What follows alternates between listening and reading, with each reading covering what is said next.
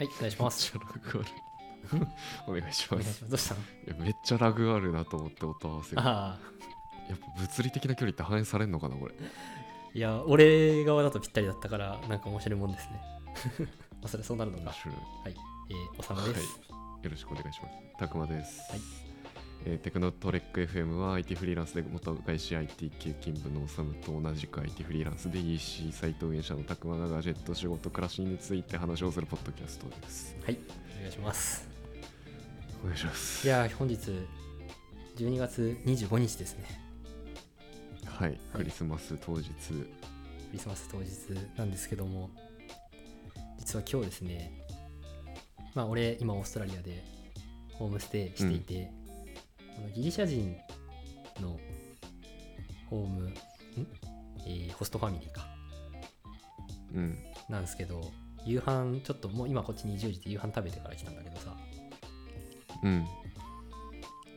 えーオーストラリアではカクカクしかじかで、ムーンシャインっていう家で作るねお酒があるんだみたいな。で、ようまあ、簡単に言うとウォッカなんですけど、簡単に言ったな。そう簡単に言うとウォッカなんですよ。で、飲もうぜって言われて、俺今日50度のウォッカをすでに3杯決めてきているので、いや、気持ちちょっとテンションがはい。元気かもしれないです。クリスマスしてんね。密造酒って出てきて、ムーンシャインってググった多。分その禁酒法の時代的な時のあの名そういうこ残でとなんだね。そういうお酒が禁止されてる時の隠語みたいな形でうん。そのムーンシャインとかそういう呼び名多分してかたんと思う。そう。途中で寝ないようにしていた。あのまあこんなん楽しく喋った方がねみんなきっといいだろうので、そうね。まあ結構今、夜の収録に切り替わったからね。うん、ち酒飲みながらぐらいの方が我々はテンションがちょうどいいのかもしれないとょっと疲れながらやり思ってますけれども。はい。一方的に高かったらあれだけどたくまについてきてもらう形で やっていけたらと大丈夫です。はい。お願いします。じゃあ、今回はせっお願いします。かく最後の、2023年最後の収録になりそうなので、うん。せっかくこのポッドキャスト、毎年最初目標を掲げているので、それの振り返りと来年の抱負などを 述べれたらとはい。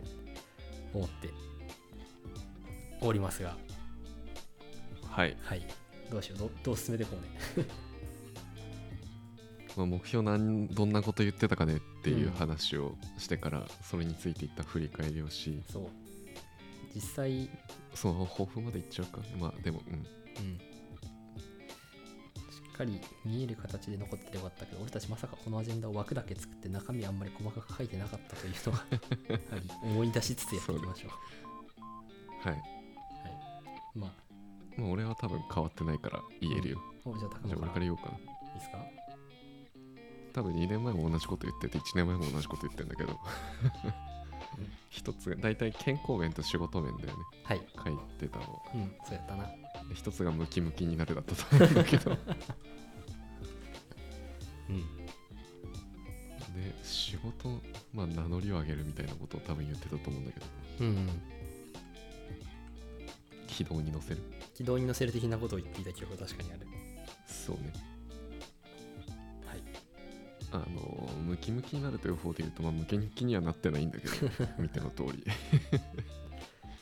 でもその健康でね、その、健康に気をつけて健康的に生きるみたいな、フィジカルの健康も含めてっていうお話で言うと、多分今年途中70キロぐらいまで行って人生で初めて70.0っていう体重計の数字を見てあやべえってなってうん。から今の時点で64か5だから56キロ落ちてるんだよね。なんかちゃんとあの巻き戻し、なんかあの巻き返した。サイクリングでうん。そうサイクリングとまあ食生活かな。で、はいはい6キロぐらい落ちて今割とそれでずっと多少好きなもん食ったり何してもあの上がることがないので体脂肪率も確か34ポイントぐらい落ちてたのですごっ。だいぶだいぶダイエットちょろいなと思いながら。世の中の人に中指立てるんじゃない怒られるようなの。こ と中指は立ててないです。俺が立てられるようなことを言ってるだけ。ああはい。まあでもそうすごい痩せる部分で言ったら割とうまくいったかなというのと、うん。えそれは年始と比べてもまあマイナス？年始と比べてもややマイナスだと思う。年始もすごい。678ぐらいだった気がする。うん。うん。なんでだいぶもう外見はそんな変わってないけど服着てると。なんか全然腹が少しへこむぐらいはありましたね。熊は本当に太ったんだって言ってた時も全然変わんなかったから本当に人と似てないよねうん多分顔とかにがそんな変わんないんだろうね。本当あの病的なほど痩せないと顔がゲストリーしてこないからあの大学の時みたいに。はい。すごかったです。ね大学の時はもう本当にガリガリだったんで。でなんか腹とかねその辺にだいぶ、うん、まあ、アラサーの男みんなそうだと思うんだけど。そうね。腹が出てくる。あでそれが耐えが耐えられなくなりう頑張ったって感じですかね。んでもちゃんとなんか前回あんまりやりたくないって言ってた割にすごいしっかりやっててずるいなって思いました。ま あでも筋肉何もついてないんでね。あ痩せたというだけなんで。なるほど。っていう健康面とうん。で仕事面はねえっ、とまあ名乗りを上げるあれだね。去年の末に去年一昨年の末か。にまあやってた EC をプチ時売却し、うんうん。その資金を元手にまあ一つ軌道に乗せようという1年だったわけなんですけれどももうこれは未達オブ未達ですね、うんうん。完全に そうなんだ。ダメだったなという感じですね。完全に他人の年だったなという2023年でした。えー、なんか意外と俺たち2人の間でもそういう話しないから初めて知った、そっかまあそっか。うんまあなんか特に今年後半苦しんでるのは なんとなく睡眠薬飲みながらみたいな感じだったからね。ああそれがそうつながってんのね。あの完全にそうだね。まああんまり具体的に話してもそんなみんな興味ないと思うけどあのそうね。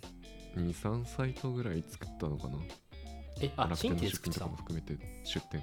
そうそうそう完全新規で、まあ、だって運営してたやつは売っちゃってるから。ああまあまあでもう一個新しく、うん。本命としての PC を作り壊し作りみたいなのを繰り返したまに迷走したコンセプトを作りとか。で俺はあの下手に広告ができてしまうのではいはいはい。すぐに結果が分かっちゃうんだよね。なるほどね。こうどん滑りしてる数字とかが出るからさ。あ。あこれちげえわみたいな。あなるほどのでスクラップビルドみたいな感じで瞑想もしなんか一人でいるといろいろなんだろうなあの悪い意味でちょっと世のが今の学生のレベルは高いとは思うけどあの自分の時代の学生ビジコンというかさうん。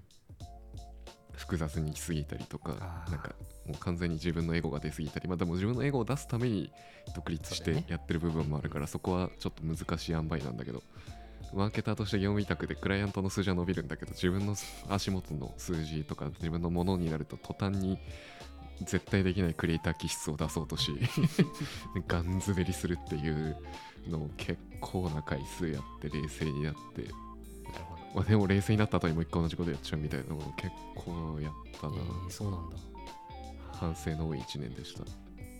まあ学びの多かったとも言える、そうね。でまあ別にガン滑りするところも含めて自分のやりたいことをやるっていうののためにうんうん。ねわざわざこんな独立して業務委託やりながら残りの工数で印象やるみたいなしかも印象は全部一人でやるみたいなあのことをやっているので、まあ、その意味では良かったなとはやることはできたかなという超ポジティブに見ればそういう風には見えるけれど、まあやりそれを一生やってても精神的にしんどいしあれなのでもう今年3回ぐらいこれ EC 閉じてただ業務委託でこうマーケの会社として作ってった方が 全然楽だし売り上げも上がるしうん俺は幸せな暮らしができるんだろうなって3回ぐらい思ったな。えー、特に後半。やめるみたい。なそんな紆余曲折あったんや。いやあるあるある。知らなかった。でも一人でいるとねやっぱネガティブ側にうんうん。どうしてもそうね。考えるので、我々はああネガティブ行き過ぎてんなと思ったら、自分たちの首を絞めちゃいがちだからそうなるよな、そうそうそうそうそう。わかります。まあそれでサウナに行って一旦冷静になるみたいな。いやポジティブに見ればこうだなみたいな風に思い直して帰ってきて。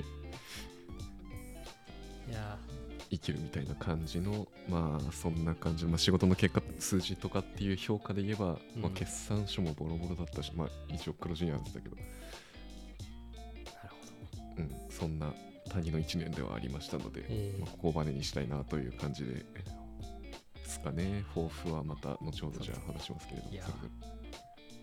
全力応援しております。ありがとうございます。じゃあ私の目標。さんいかがですか、はい。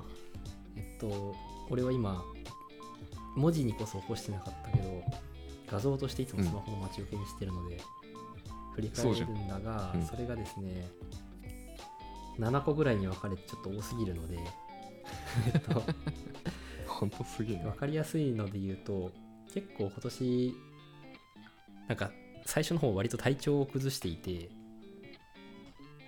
結構そうだっけ？そうそうそうそうそれでちょっと仕事休んでた時期もあった中でレイオフがかかったってこともあったんですけど。うん。うんうん割と。ああそうだそうだそうそうそういう意味での体調確かにそうそうそう。自分のねあのひ人格を取り戻すというか結構。仕事はやりながら昔割と多趣味な方なんですけどそういうのを楽しいと思えなくなってた時期が長く続いたので。うん。そういうのを取り戻したいと思って、えー私はずっと音楽をやってたので、まあ、フェスにちゃんと行くとか、まあドラムをやってたからドラム叩くとか、やってたんだ旅行とか写真好きだからそういうのをなんかどこどこに例えば旅行だとまだ行ったことない国に2つは行くとか、写真もね昔までよく撮ってたんだけど撮らなくなっちゃったからちょっと。これは定量的には決めてなかったけどまた楽しいと思えるまでやるみたいなのを作ってたんですけど、その辺は大体ゴールクリアしたかな。うん。うん。めちゃくちゃ今年の中盤旅してたしアクティブだったよね。そう一応あれは意図的にしていたところもありなんか、うん。行ったことない国行かないと新たな刺激に出会えないから今年行ったのは 4? 4カ国か。5カ国？4カ国か。いや5カ国だな。5カ国中4カ国は初めて行った国でそのうちえ特にインドとかは結構意識して行こうって思ったりまあパートナーがインド好きだからっていうのも結構あったりはしたんだけどもーうん。そういうところに積極的にですね参加したりフェスもフジロックと愛知でやってる森道市場っていうのに参加してちょっとなんだ音楽性を取り戻そうというかそういうのは積極的にやったりしましたね、でもう一個健康面でですね体重体脂肪率を13%を切るっていうのを目標にしてたんだけど。おおだいぶいやこれはだいぶじゃん大未達ですね。ただ 未達なんだ。まあ全然未達です。全然未達なんだけど結構ブレイクスルーが起きたというかうん。よくそのまあ体重って基本ビジネスと一緒で入る量を調整するか出る量を調整するかっていうのがあるじゃないですか。うん。食べる量をカロリー管理というか PFC バランス管理しましょうとか。うん筋トレでカロリー消費カロリーはなどれぐらいちゃんとやろうみたいなのあるんだけど俺明らかにそれを維持しても全然体重に増減がなくてですね。体質なのかねで。で突き詰めてった結果おそらく睡眠に問題があるというところをあ筋肉の蘇生が明らかに遅いしやっぱほん明確あになるほどね。成人男性の平均値と比べて異常に悪い数数値が出てるところが一つだけあるのでレム睡眠なんですけど、うん、昨日100点満点中5点ですからねレム睡眠 なかなかテストでも取らないぐらいの点数ですね。でやっぱこれがスコアちょっとまあ良くても30ぐらいなんだけどうん。明確に調子が違うからうん。もうこの辺だろうなと思って今は。まあ暴飲暴食とかずっと家にいるとかはしないけども最近はちょっとその睡眠の方に注力していって体脂肪率というスコアをへ捨てたので、うん。今年の後半から。うん。でも未達でもまあしゃあないかなって感じ。結果わ分かった原因の仮説が浮かび上がってきた新たな仮説が。でも確かに睡眠あるかもね。俺絶対おさむよりひどい食事してるし筋トレも全然しないけどうん。まあ直近の体脂肪率あのアプリで見たら13.7だったから結構もともと素晴らしい17.5とかだったんだけどだいぶ落ちててでその右肩下がりのグラフになってるんだけど明らかに下がり始めた時まあサイクリングもしてたけどあの睡眠薬でちゃんと睡眠のリズムきれいにしたタイミングともかぶってはいるからいや大切だよね。サイクリング一つでここまで綺麗にいくかって思ってたけどやっぱその睡眠で回復するとかなんかうん。何かしらが整う的なのはその痩せるためにも必要な気はする破壊された筋肉が元にえっ、となんていうんだっけ。超回復。超回復、うん、して今アイシールド21が出てきたでしょ。違う。いや全然。アイシールドにそんな話あったっけ？あアイシールド21の序盤は超回復の話をずっとしている。全然記憶にない。ちょうど昨日アイシそんなールドのことなかったとえ思うんだー、けど、絶対小早川瀬名君がああまあでもそっかあの部員に全員昼間がトレーニングさせる時とかに言ってたまあ、とりあえずそんな感じで、はい。うーん、文化的なことは成功し、その身体的なことは、まあ、失敗とまでは言わないけれども、指標を変えたという感じですね。で、プラス、まあ、俺途中から、今年は仕事的なところはもう MBA というところに置き換わったので、うん。リプランしたけど、それは無事ここにいるということで成功しているので、そうですね。もう無事何よりですよ。そうですね。頑張れるところは頑張りきれたかなという振り返りですわ。い。いですね。うん。そんでだ、来年ですね。抱負。うん。でなんか、このまま収めもそうだね。話してもいいけど、俺にバトンする？あ、いやバトンタッチする、このまま、ちょっとじゃあ、わいいや、半ば言ってたようなもんだから、まあそうやね。すると、もう、来年は、MBA をしっかり頑張ってやって、そうだね。なんかね、こっちにも、大学のさ、成績の A、SABC みたいなのあったじゃんか。うん覚えてる？うんうん単位ごとに。うん一瞬思い出せなかったけどそういえばそんなあったなと。思ったあれで一番上がディスティンクションっていう、卓越したみたいな。しゃれてる。うん。あるんだけど。まあ全部それみたいなこことは大それと言えないけど30%ぐらいはそれは取りたいなと。うん。いうのが一つ。いやマスターでそれはすごいっすよ。とせっかく来てるんでそれぐらい頑張りたいなという範囲の目標を掲げつ。つ今年こそはちゃんと体脂肪率を13%を切るために。うん。睡眠等々を改善していきたいなって感じですね。睡眠マジで。まあちょっとそっちでそういう睡眠薬とかをうまく処方してもらえるのか分かんないけど。うまくやれば薬に頼れば全然今はうん。依存性がない薬になってるので、あの強制的にリズムを整えて、まあ、そこからね作り出せる習慣で結果的に薬に頼らなくてもいなのがあるからまあ、とりあえず手元に。そういう手もありなんじゃないですか、ね。はい、ドリエルが2箱ありますね。日本から持ってきた。まだ未開封やけど。まあ、でもねやっぱ処方される薬ちゃいますよ。ああ、そうよな。もう効果の実感がうん。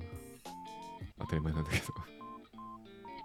なんとこっちは病院かかるの高いから、なんかいい市販の薬を探してって感じ。にうんなりそうだし、まあ運動もね、引き続きやらないといけないので、そうですね来月から今いるホームステイ先から別のところに移るんだけど、うん目の前がでっかい公園と、目の前にこっちエニタイムがたくさんあるんですよ。あそうなんだそう。から、通おうかなって思ってます。あれってそんなにグローバルだったんだ知らなかっなんかね、どれぐらいグローバルかは調べてないんだけど、なんかシンガポールにもあったし、すごいね。住もうと思った場所の近くには大体あるな。なんかそれが偶然なのかどうなのかまだ調べてないけなんと世界5000店舗。どおおすごい。世界5000店店舗？舗数世界一だってさ。すごいね。アメリカカナダメキシココロンビアドイツベルギーイタリアオランダスペインイギリスオーストラリアニュージーランドカタール香港インドマレーシアフィリピンシンガポールタイ台湾インドネシア韓国ベトナムモロッコ南アフリカですね。すごいえだってさユニクロってそんなもんじゃなかったっけ？店舗数。う んユニクロ全2021然多そう。年あもっと少ない。2300店舗だ。2021年で。全然いい全部が多いんだな増やしやすい業務形態だからそうね。あとジムって服より文化性が低いというか。うんまあ確かしょうがない。エニタイムの話はいいんだ。そう。とりあえず引き続き体頑張ろうってなって勉強頑張りますという 感じです。にいいっすね。うん。応援しております。ありがとうございます。拓野さんは？じゃあわしかな。はい健康面仕事面ってくくりは変わらないなと思うんだけど。うん。健康面の話を先に言うとまあちょっとこれまた来年の自分の首を絞めるからあんまり言いたくないなと思うんだけどまあいろいろやってきたわけじゃないですか健康法的なところ睡眠の質を上げるのなんだろう。唯一俺がちゃんとやりきってないのってもう筋トレだけなんですよね 本当にそこだけはまあ続かなかったっていうのもあるんだけどうん。で興味もなかったし、まあ、ただこの今年後半サイクリングでだいぶ数字もめちゃくちゃ結果が出たりとか、まあ、サイクリング自体の楽しさが分かりであとあんまりそういうのを継続するっていうことがそもそも苦手だったけど、うん。なんか続いてるし。すごいよね。ちゃんと続いてて。このクソ寒い中でも意外といってるから、えー、すご。この前こけて大怪我したけど。あ言ってたね。大怪我大怪我ってことじゃないなエアポッツがめちゃくちゃ今左足のあざが痛いんだけど、まあそれぐらい行っててで継続できてなんかその楽しさみたいなのが分かってきてまあでとはいえ寒いと。今の時期本当に顔刺されるような風の冷たさなので室内お行きたいな。と思って。なるほどですね。でついにですね先日私も絵に再契約してきまして。そんなオチがあると思わなかったな。そ持ってくるね。なるほどね。ういやーで、まあ、やっぱりね世の中の筋トレをしてる人たちは非常にポジショントークだなと思いながら見てますけども筋トレは全てを解決するとはい。言ってくれるのでこの腰の痛みとか睡眠薬飲んでも体のなんか寝起きのバキバキ感というか、うん。全然疲労体取れてねえなみたいな感じはうん。結局改善はしてないのでもう最後の一流の望みはもう筋トレにしかねえのかなと。いうことでまあ別にムキムキになるとかではないけれど、まあ、少なくとも体のフォルムがまともになりこの薄っぺらい上半身がある程度ちょっと筋肉がついてぐらいの感じにはしたいかなと思ってます、まあ、で外見的なものっていうよりはもう本当にあれだな。体の不調を全てが解決し全ては筋肉が解決するという言説が本当かを試すという1年ですかね。ちなみにここで少しは差し込んじゃうんですけどはい。まあ俺今ホームステイしてるって言ったやんか。うん。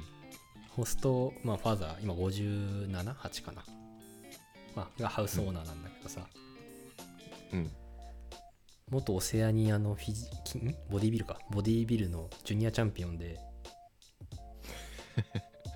でけえ強い。そう。そんなことあるって思いながら今まあちゃんと健康に良い食事を作ってくれたりいい人なんだけどさ。まあ筋トレをね、そう日本で知ってたんだって話で盛り上がって。うん。その英語で同じくあの筋肉が全てを解決する的なことを言ってたのであるんだ。バンコク共通なんだなっていう。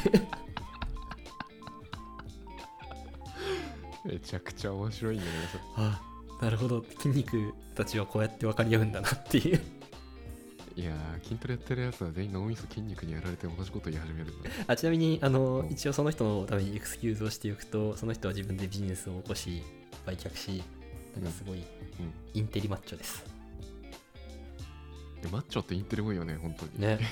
逆に、うんちゃんと。仕事にも絶対好影響あるんだろうなってこうグレンジャー因果と呼ばれるやつかもしれないけど 因因果関係になってない可能性はあるけれど。ね相関だけかもしれんけど。そう、うん。まあでもグレンジャー因果だろうな。根本的にあれがあるのは意志の強さで。そこが仕事にも生き筋トレにも生き結果的にムキムキのインテリが出来上がるっていう。いやーそう。あもう聞いた時笑っちゃったもんねそのフレーズ思い出したら教えてほしい OK 使っていきたい。英語の方が絶対かっこいい気がする。うん。そうだから。マッスルイズはソリソリューションそのマッスルソルブズエブリシングみたいななんかそのようなことを言っていた。は マジで面白い。いごめんなさいちょっと差し込んでしまって、いやでも今だいぶねその一言によってうん。あのやる気が出まあよかしたったです そこまで言うならやってやろうじゃないかと本当に解決してくれる。この世の断りなんだなって思った。重力みたいな。普遍的な価値観。そちらの方向に人類は動いているんだなという。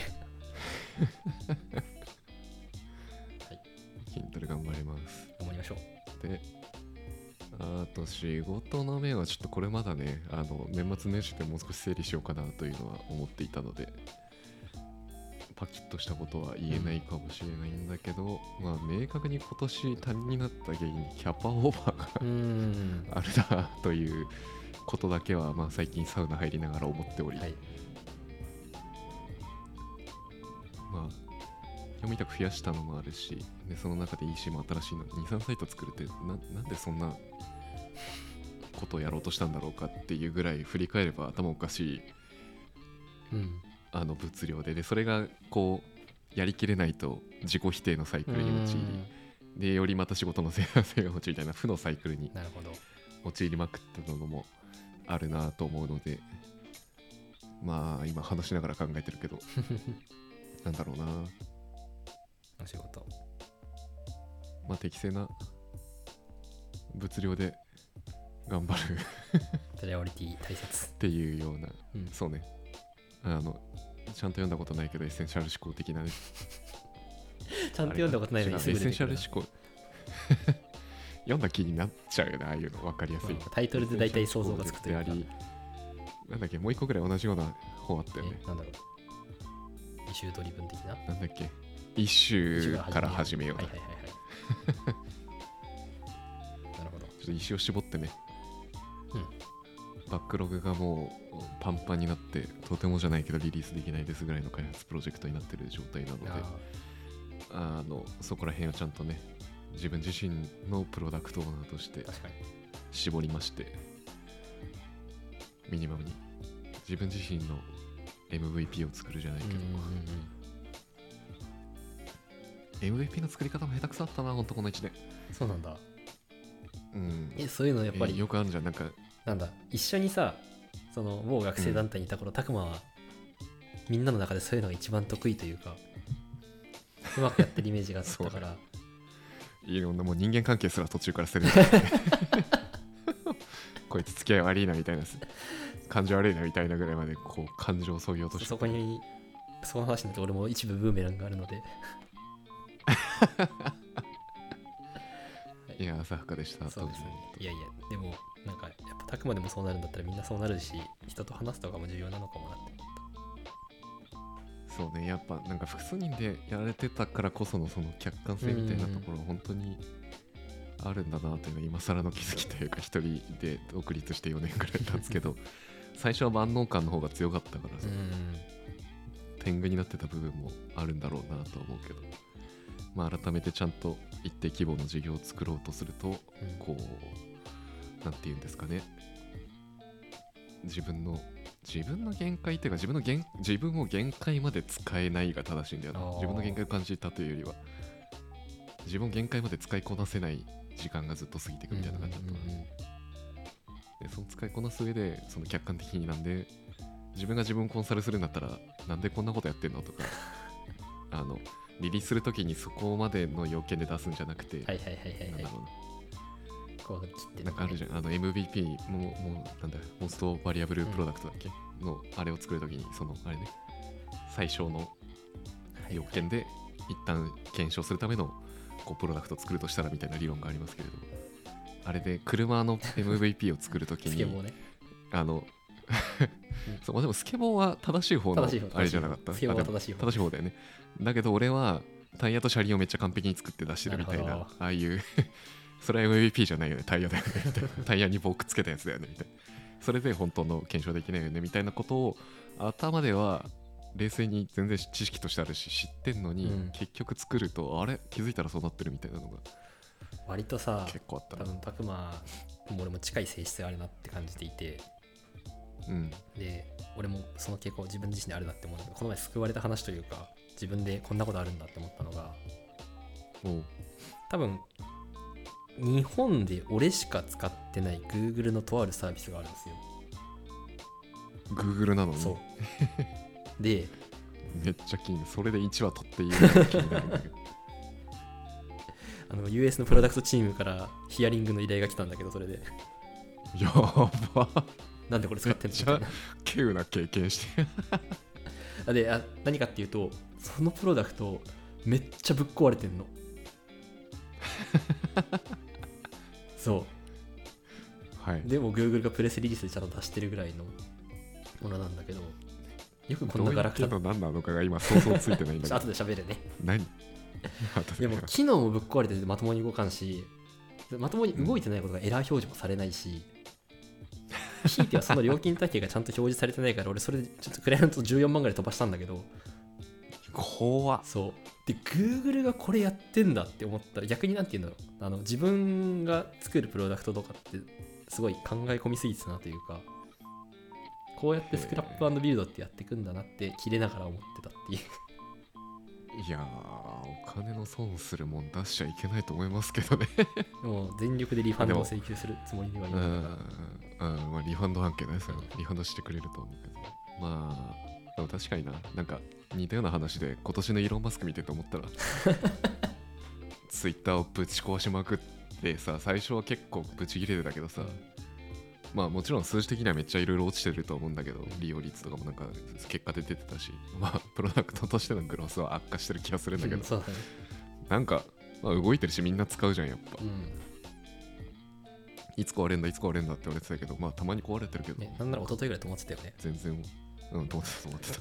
おついに壊れたかと思って危機として 見てたら1時間後ぐらいに普通に戻っててチッって思ってああやって大胆にトライをしていくというか世に出していく。うんうん。って重要なんだなってなんか思ってちょっと高本の話に乗っかるようになっちゃったけど。うん。いや全然。そうだよな。いやそう X まあ X の話ちょっと続けちゃうけど。あれなんだかんだ多分23年後ぐらいにグロースしてる気がするんだよねやっぱ。最近のうちでひどいけどユーザーとしては。ねでもあのインプレッションで収益化収益が入るようにしたりとかであれでクソみたいなあのスパムアカウントが大量発生してとかもユーザー体験としては本当にいやそんなん想像つくじゃんっていうことをさ、うん。全然やるし実際起きてるしユーザー体験落ちてんだけど多分なんかその辺が、まあ後から直すで直せる範囲ではあるからさまあしな。かね。何かこう新しい大きな施策をやろうとするときにデメリットとか懸念とかってまあ仕事やっててもアホほど出てくるけどでそれを理由にやらないが大半の意思決定になるし自分もそうだなと思うんだけどあの人がやってることはとりあえず出す。で、まあ、悪いことまあ実際やっぱり起きちゃったがでもまあそれは後から直せばいいでしょって言って潰してって一瞬へこむけど最終的にリクープしてうん。伸びていくみたいになる、まあ、収益化とか絶対センターピンというか絶対にユーザーとして増えるんであると思うし。実際。こんだけぶち壊してもみんな使ってんだもん熱烈なスパムアカウントがちゃんと生まれてると思うと一部の熱狂的なユーザーをしっかり作るという意味では できているのかもしれない。ダメだと思ったねそっちの方向で伸びてったら。倫理観を捨ててプロフィットを生むマシンとして。うん。でも TikTok とかインスタの一部のユースケースを取れると思うからまあね。いいんじゃないのかなとちょっと広告出すときにプレミアムアカウント作んないとダメな仕様だけはやめてほしいなって思いながら。ほんと解約数に解約を重ねすぎてる。ちゃんとシェアしたリンクは、あの OG タイトルは出てほしいなってまだに思うし。本当にもういやこれだけで1話取れるクソクソにした部分と愚痴概を取ってみるみたいな。ここは間違いなく上げられる。わかるな。ビジネス用とか。広告の UI も変わって、うん。めっちゃオーガニック投稿と区別がつきづらくなったとか、うんだいぶひどい解約まあ広告主からすると数字は上がるんですけどね。僕に俺一応ツイッター一時期起業してた時とかたくさんフォローしてくれた人がいてうん。千何人といるけど今のインプレッション友達しかいないインスタと比べてどっこいどっこいだからさ。面白いな。多いってこと？ん？多いってこと？めっちゃ減った。思ったよりも。あ減ったってこと？千何人フォロワーいて数百人の個人のインスタアカウントと一緒が変わらないっていうのはなんか、やっぱり離れてる人はちゃんと離れてるなっていう感じするよね。一つソリューション教えてあげるとプレミアム課金したらいいと思うよ あのアルゴリズムの H ランクに明確にプレミアムでアードいくらみたいなアルゴリズムが公開されてたから。いける。それ公開してやんだ。オープンソースにしてた。あオープンソースというかコード公開したの見てない？見てない。あの見た見たことない？多分今年の中盤ぐらいだったと思うけど、うん。面白かったのがそのプレミアムにアルゴリズムで強制的に数字をアドする コードとあとイーロン・マスクコードがああって。それは見た。if イーロン・マスクえプラス1億みたいな。どこまでがその陰謀論というかさ あのガセなのか分かんなくなってたからへえぐらいで見てたけど。ああカセの可能性あるのかな？いやでもコード公開された瞬間に、うん。そのソースを元にみんな言ってたから、ガチなんだと思ったし実際イーロン・マスク出てくる率超上がってたからまあ 妥当やろうなっていう。よくも我々の遊び場を独壇場のおもちゃにしてくれたなという。本当にさね。え。本当にそう。まあでもそれぐらいねまあちょっとあれはやりすぎだけど、うん。なんかもう少し仕事のやり方と考え方をねダイナミックに、どうせ一人でやってる仕事だしいいねやってもいいんじゃないのかなという考えでいきたいですかね。あのじゃあ来年からはあれですね海外の MBA でなぜか勉強している守りのおおさむとあのガシガシ リスクを取ったリリースをしていく攻めのたくまとという2人のポッドキャストを配信して。完全に俺ダークサイドに落ちてるいやいやいや。むしろいや今の話。ユーザーにね、どうぞ。うん、あいやどうぞ。今の話をして俺がむしろちょっとダークサイドっぽいというからしくないことをしてるなという そんなことなったけどちょっとイーロン・マスクと違うのはあの俺ユーザーに迷惑かけることだけは絶対にしたくないから会社を辞めているぐらいなのちょっでと待ってそれはまたあのあのーそうね。はい。あまあ株主のための仕事がユーザーのための仕事かみたいな話ですよ、はいはいはい何か開発の意思決定をするときにどうしてもこの数字を作んなきゃ調達ができない。でもそれやるとユーザーにちょっと裏切ることがあるみたい。な、まあ、致命的なやつはもちろんやんないけどユーザーにとっての一番だった意思決定をなんかだんだんだんだん取れないことがしんどかったので、まあ、そのために独立して結局同じことやってたら何の意味もないので 間違いねそこは守るんですがっていうのは一応言っとこうかなと思って、ねパブリックになるので。株式会社たくまのフィロソフィーとして。大切そうです、いや。まあ、でもその恐れる懸念とかそういうのをうん。あのもう少し踏み込んで。いやいいですね。たくま2.0って感じ。楽しみ。はい。じゃあ堀田は今回はそのところですかね。そんなところですかね、はい。じゃあ2023の収録は最後ですけども。はい。また来年もよろしくお願いしまあます。視聴者の皆様、そうですね。皆さん、この1年聞いてくださって、はい。ありがとうございました。ありがとうございますおかげさまでなんとかやれてますはい、はい我々はお便りをお待ちしているので、気軽に送ってください。お手紙お手紙じゃねえやはいご連絡心待ちにしておりますはい。ではでははい。はいテクノトレックではお便りをお待ちしています。コメントなど、ぜひ概要欄のフォームより送ってください。それではまた次回お会いしましょう。